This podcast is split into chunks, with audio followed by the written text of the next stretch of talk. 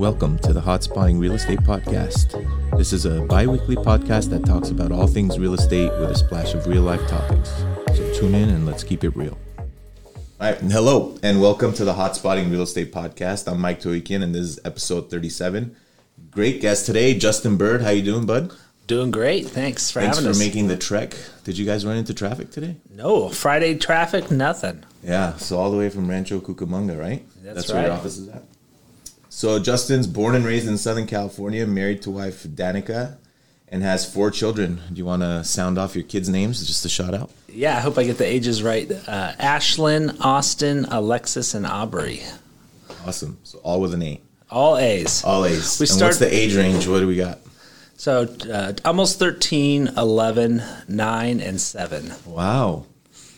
Amazing. I mean, that's what my wife wanted is four kids. but she's only getting two. How is it with four kids, man? Uh, it's good. I thought I was getting two as well, but, you know, I realized I don't make those decisions. so- Yeah, we never do. But my wife, uh, when we first started at it, she was like, "I want four. When the second one uh, was born, she's like, "I'm done." so I'm like, "Yeah, You know, I, it's not what I expected, but I wouldn't change a thing. yeah, it I was so much man. fun. It's amazing. Big families are always great, you know, and that's how it used to be. And um, I won't go into too many things about kids because it's not a fun time to talk about your kids. But um, you're the president of Bird Group, which is a design build company out of Rancho Cucamonga. So welcome.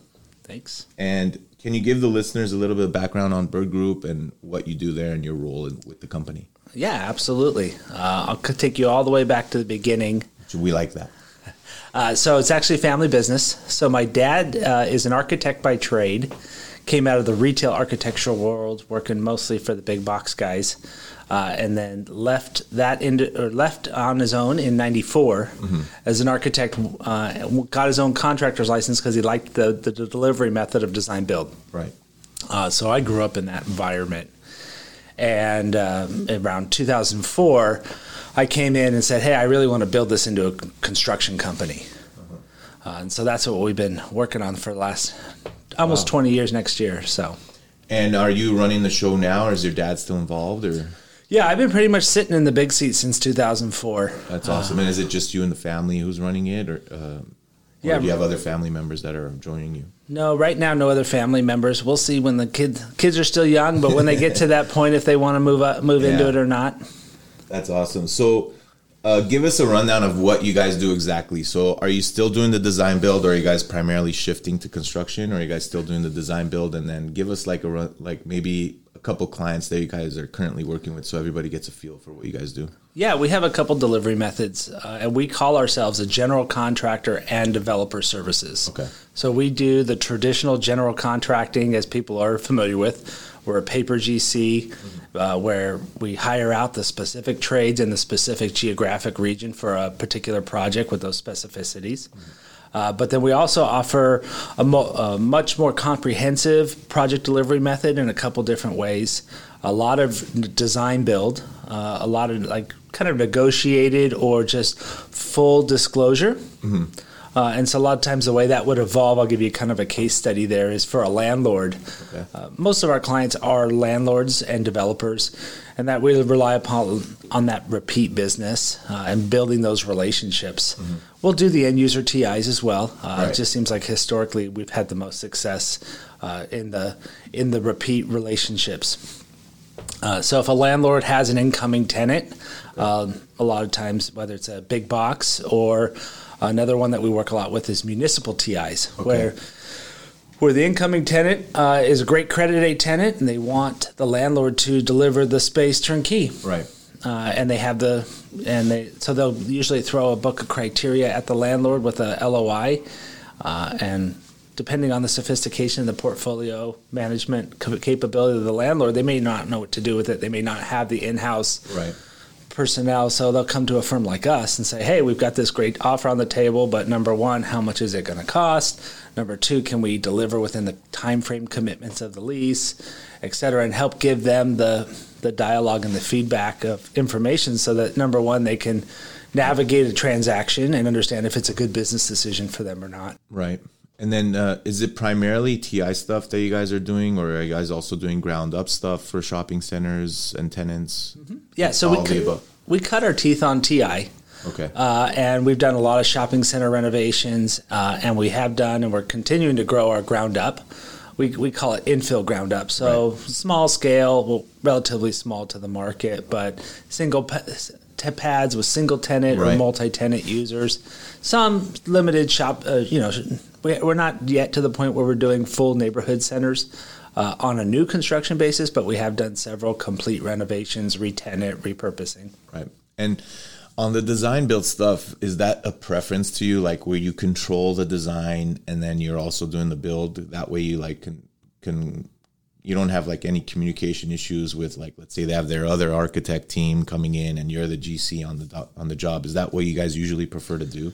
Yeah, absolutely. If we can do the the pre-construction and some of the conceptual planning mm-hmm. and help give some of the transaction steering numbers, we manage the design and we make sure that that it meets the design intent of the of the scoping documents and is always in alignment with the cost expectation of the clients and the schedule. That's another big component. Yeah. But that allows us to deliver it at at where everybody expects it to come in and so Let's talk about schedules. This is a, a fun topic to always bring up because a lot of it is like out of your hands, right? Um, how has it been for you guys dealing with you know different cities and mun- municipalities with the schedules right now? Because I'm I'm getting a lot of feedback from people that it's been kind of a little tough uh, for the last twelve to you know twelve to twenty four months. Things have like really taken a step back where things are taking a little extra time. Well, and I guess I would say, you know, I would never say that it's out of our hands, right? We always have expectations and managing those expectations. And there's constant fluidity in the market and change and what cities used to plan check in 12 weeks now takes 16, but as long as we know that going into it Got it. or we we ex, we communicate that change and we realign people's expectations along the way, right? So part of our process is obviously when we do a deal, we put together the full, all the way from uh, initial lease documents, what you know. As you know, those can take 60, 90, 126 Right. months sometimes, right? Yeah. Just to get it to get a lease done. So been taking longer than that lately. But well, yeah, uh, and but we plug in that time, we and then plug in, hey, what, what all the things that need to happen so that as you guys were negotiating leases, that you were talking about realistic occupancy dates, and Yeah. it's a real thing when people have when the lease has contingencies and outs and hard commitments. So yeah, how early on are you getting a chance to kind of visit with either the tenant or the landlord? Uh, like, is it in the LOI process where you're already in the space doing your walkthroughs, kind of surveying the spaces? And um, have you seen any issues where landlords bring you in late and then they complain that oh you guys should have caught that later? I'm sure that's happened before. Yes, uh, I mean we prefer you know to get in at an LOI and then we can say, hey, you're going to need to upgrade the electrical capacity. There's Yeah. anytime we have an opportunity to give information proactively on and and steer the expectation on costs and time, we always prefer that. The last thing when somebody goes, we've had the horror stories of, hey, we signed a lease. Uh, and it sat on somebody's desk and maybe there was turnover in the company or whatever and hey now we're supposed to deliver this space to this national tenant in 60 or 90 days or some sort of unrealistic expectation about okay so how can we bring that in obviously they don't even have plans yet Wow. and we're supposed to turn over this condition we have to get through the city but yeah. Uh, Fortunately, this particular horror store, we already had a relationship with the city in mind, uh, the city of the shopping center. We already had a relationship with the incoming tenant. Uh, and so we were able to make some phone calls and kind of navigate of, okay, what are their hard dates? How can we accommodate that? We kind of we shifted that to be like a hybrid turnover. Right. Uh, so we were still completing some of the landlord work and allowed the tenant to come in and complete their work so they could still make the opening date. Oh, great. What are some of the challenges that you're facing out there right now that you guys you guys have been seeing maybe on a regular basis or something new that maybe we could have the listeners uh, hear about? Yeah, I mean, we, we say time kills all deals, right? Still true. Yeah. And it just seems that everything is taking more time uh, and more effort, more man, more man hours, and more touch points to get the same amount of work done. Yet we're all trying to operate with on lower margins and try to figure out how we squeeze more juice out of the orange. Right. And have costs been an issue um, with you guys on, on any of the projects that you have to come? I've, I've seen this a couple times already where we've done deals with a developer and they've come back to the table because the project takes a certain amount of time, let's say, to get entitlements, and then they rebid, and they're like, um, "Our deal doesn't pencil anymore, so we got to come back to the table." So, have you guys?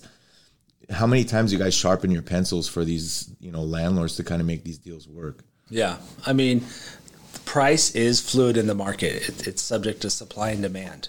Yep. Um, and what we've dealt with some with some of the material escalations and again, we can deal we can deal with anything as long as we know what we're up against. Right. Uh, and so as soon as we know about those things, we can begin planning for them. Uh, the problem becomes when we try to, you know, when things change and we're the last to know. That's obviously a surprise to anybody. Yeah. Uh, but that's going across the board anyway, so that's good. You can mitigate that. Yeah, coming back to your question about well, how do we do that process, and I mean, our goal is to give uh, best price first time, right? And we are we tell our clients and our developers, we'll tell you what the market pulse is today, right? Uh, and we'll get that data from our subs. What it's going to be, we can project what we can see on the horizon, right? Uh, based on hey, if I know your pre your pre plan check and I can expect out we're going to be six months from permits, and I can I can see about that far. I can't really see much further than that always, right? Uh, and I always say this is what the price is today, right. Uh, and I let the client allocate how much risk they think, and I mean they we all watch the stock market and the futures yeah. and and carry different uh, proclivity to risk on some people think it's going to go up some people think hey recession is coming you yeah. know? If i sit on this project for six months or a year i can save 20% right. Uh, i would say his, historically the statistics don't don't justify that right? Um, and so we have you know i even have clients now saying hey i'm looking and lumber is down on the futures. And so hey is my framing numbers should come down on my project right? They say yeah well doesn't quite work that way because when you go to Home Depot, the two dollar and thirty cent stud is now is was up at six fifty and now it's down to five fifty. Right. So it went up and it, and but all the costs to bring it from the from the raw commodity to the to the store shelf right. are have grown. And so I think that's just part of yeah, absorbing. People that. forget that the tree doesn't grow at Home Depot. it has to get there somehow but yeah, and then there's also the timing of it because like sometimes you'll see the price goes down, but then it's like it doesn't take effect for a certain time after that. So it's not in real time. Like, all right, you know, while we're building, our construction costs are going down as we're hammering the nails. and we had these, yeah, and I'm sure you had these deals too, where we priced them out where they're ready to go. Uh, then they don't pencil and yeah. so you go back, and in some cases, get more rent for them. Yeah. But then by the time you get more rent, uh, okay, we're now we're ready to go. And now we're at a point where now now the will the deal underwrite, and so then the lending delay, and then by the time right. it just kind of seems like we keep getting bounced around. Yeah. And, and then every time the price goes up, the this and that, and it's just like you're trying to chase a moving target as a developer. Yeah, it's an interesting time. Um, I think the people who are deal makers and um, you know know what they want to do um, are getting through it. You know, they're navigating it. I think the smaller guys are the ones who are kind of just sitting on the sidelines or kind of being a little uh, cautious about what they're doing. So. And I think the guys who are building great partnerships and, and have trust in their in their partners are the ones who are getting stuff done. We're still saying like, well, I want you know, give me a hard hard number price. Right. Well, you know, if I do that, I got to carry more risk, and so I got to pad my right. It's all risk versus reward. Yeah. Uh, versus we have clients who say, "Hey, look, you know, here's the target, here's the good, better, best we'd like to be, uh, but we understand we got to kick off this thing and get going." Uh, and we're able to fine tune that. And for those clients, we're really able to go out and be a buyer advocate and sh- and shop the the subcontractor market. You know, when the job is ready to build, the right sub that you know, most of our, our subs are all small and medium sized businesses. Uh, and again, their pricing structure is based on supply and demand. So the best thing, it's hard for my sub to price out necessarily a job six months from now. Right. but if I they, if if I need it in in a, in a month or two months, they can they understand their their ability and they can they can usually either tell us they don't have the resources to do it or can get aggressive on their pricing structure. Yeah. When it comes to these cities and the municipalities, what advice can you give to some of the listeners when they're dealing with them um, early on? You know, what what's your guidance on that? You guys, you guys do expediter work too, or is that is that so something for, you guys outsource? No, we do it in house for because okay, we want to have control over yeah. that. Okay, so what's what's like? Give us a tip. Like, what what's the best way to handle some of these cities, and what do you? What's your advice? You don't have to give your secret sauce if you don't want to. There's there's not really a secret sauce. It's I mean it's get there early and often. Uh, get the city as involved as, as you can, as they allow you to let them be as early as we can. A lot of times we do pre-development meetings and those things, yeah. and then just stay consistent. You know, when when we have a meeting with the city, and then they don't hear from us for four months because we're trying to make a transaction, we come back to them, and all of a sudden we're like, "Hurry up, hurry up!" So we have a tendency of just keeping checking in with them, and hey, but this deal's coming. We expect to be.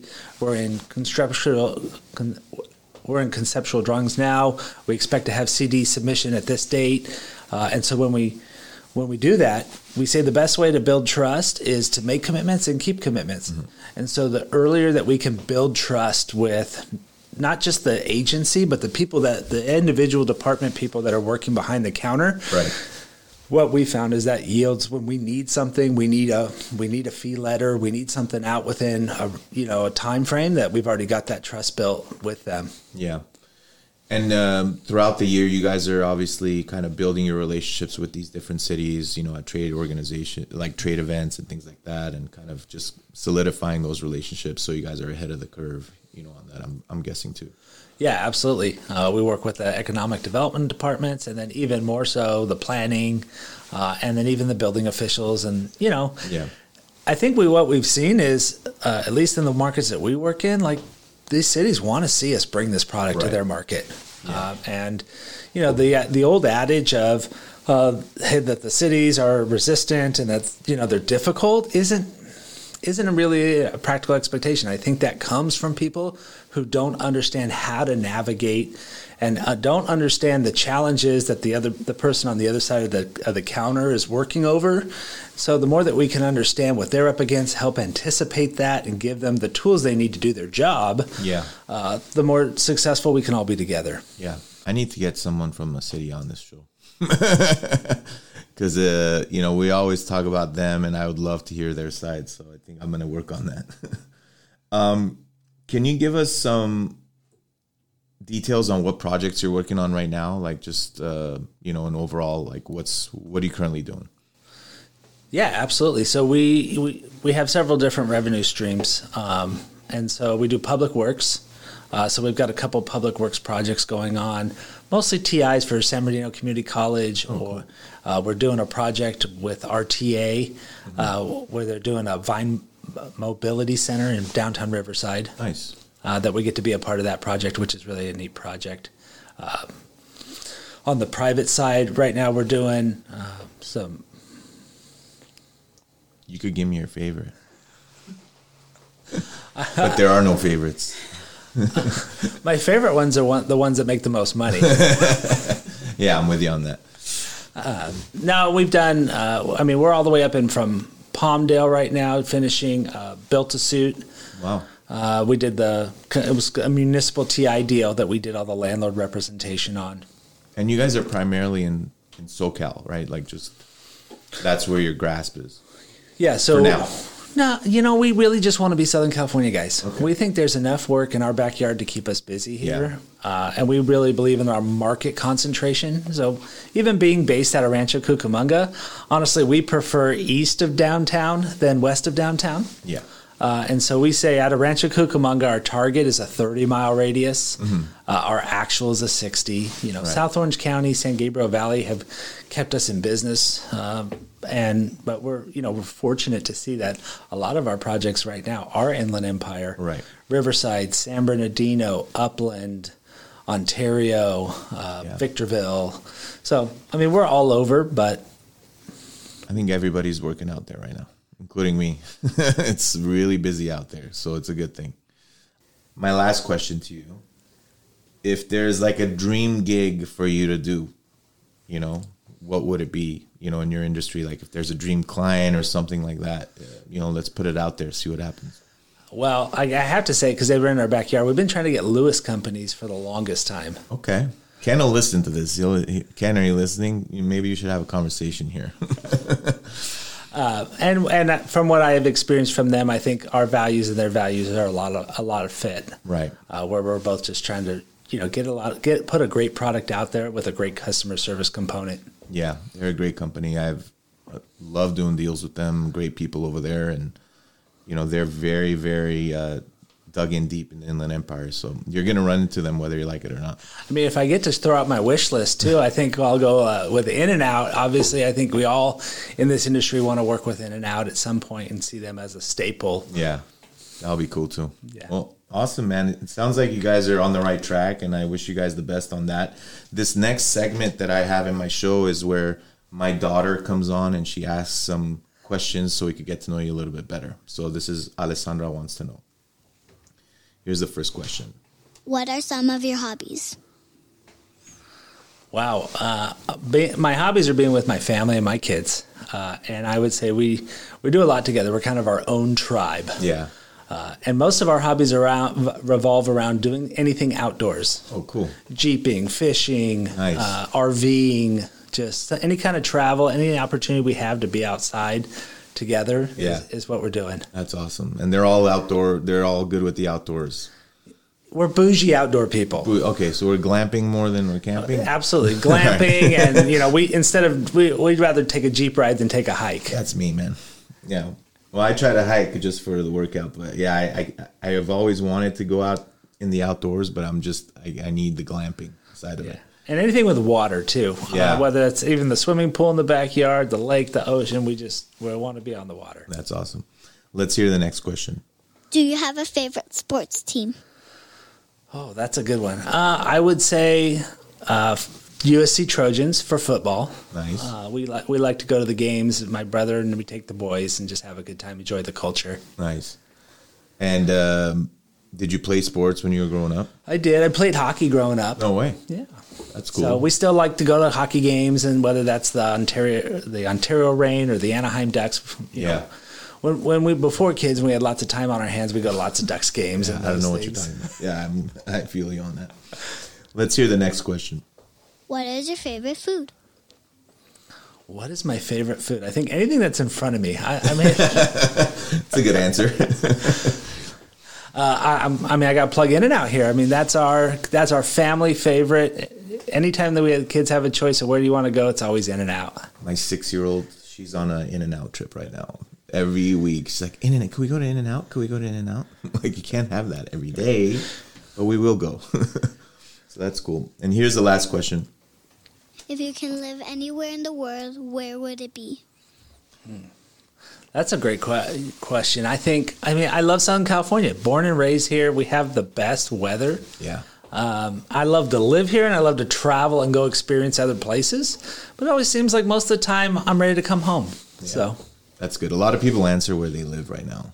We've had a few, you know, who want to get out of here, but we, um, the majority answers have been right here. I think they already left. Yeah. the, the ones that are still here are the true believers. Yeah. Well, I, I appreciate you guys coming out. I know it's a long drive and I know you guys are busy. Um, we'll go ahead and kind of provide people um, your information on how to reach you. Uh, what's your best way of contact? Is that a cell phone, an email? And we'll put it in the show notes as well. But if there's something you want to plug in right now, go ahead and do it. Yeah, sure. Um, our website is birdgroupconstruction.com. Uh, and I'll give out my personal cell phone or my business number is 909 478 4130. Nice. So, Awesome. Well, I appreciate it again, and uh, I look forward to working with you in the future. yeah, thanks for having us, Mike. This is great and really excited. Awesome, man. Thank you. Thanks. Just a reminder please take the time to subscribe to this podcast and leave us a rating and review. It's greatly appreciated. You can also follow us on Instagram and Facebook at Hot Spotting Podcast. If any listeners have any questions or topics they would like to hear on the show, or if you simply want to connect, you can email me at mike at hotspotproperties.net. Once again, thank you for listening. It's been real.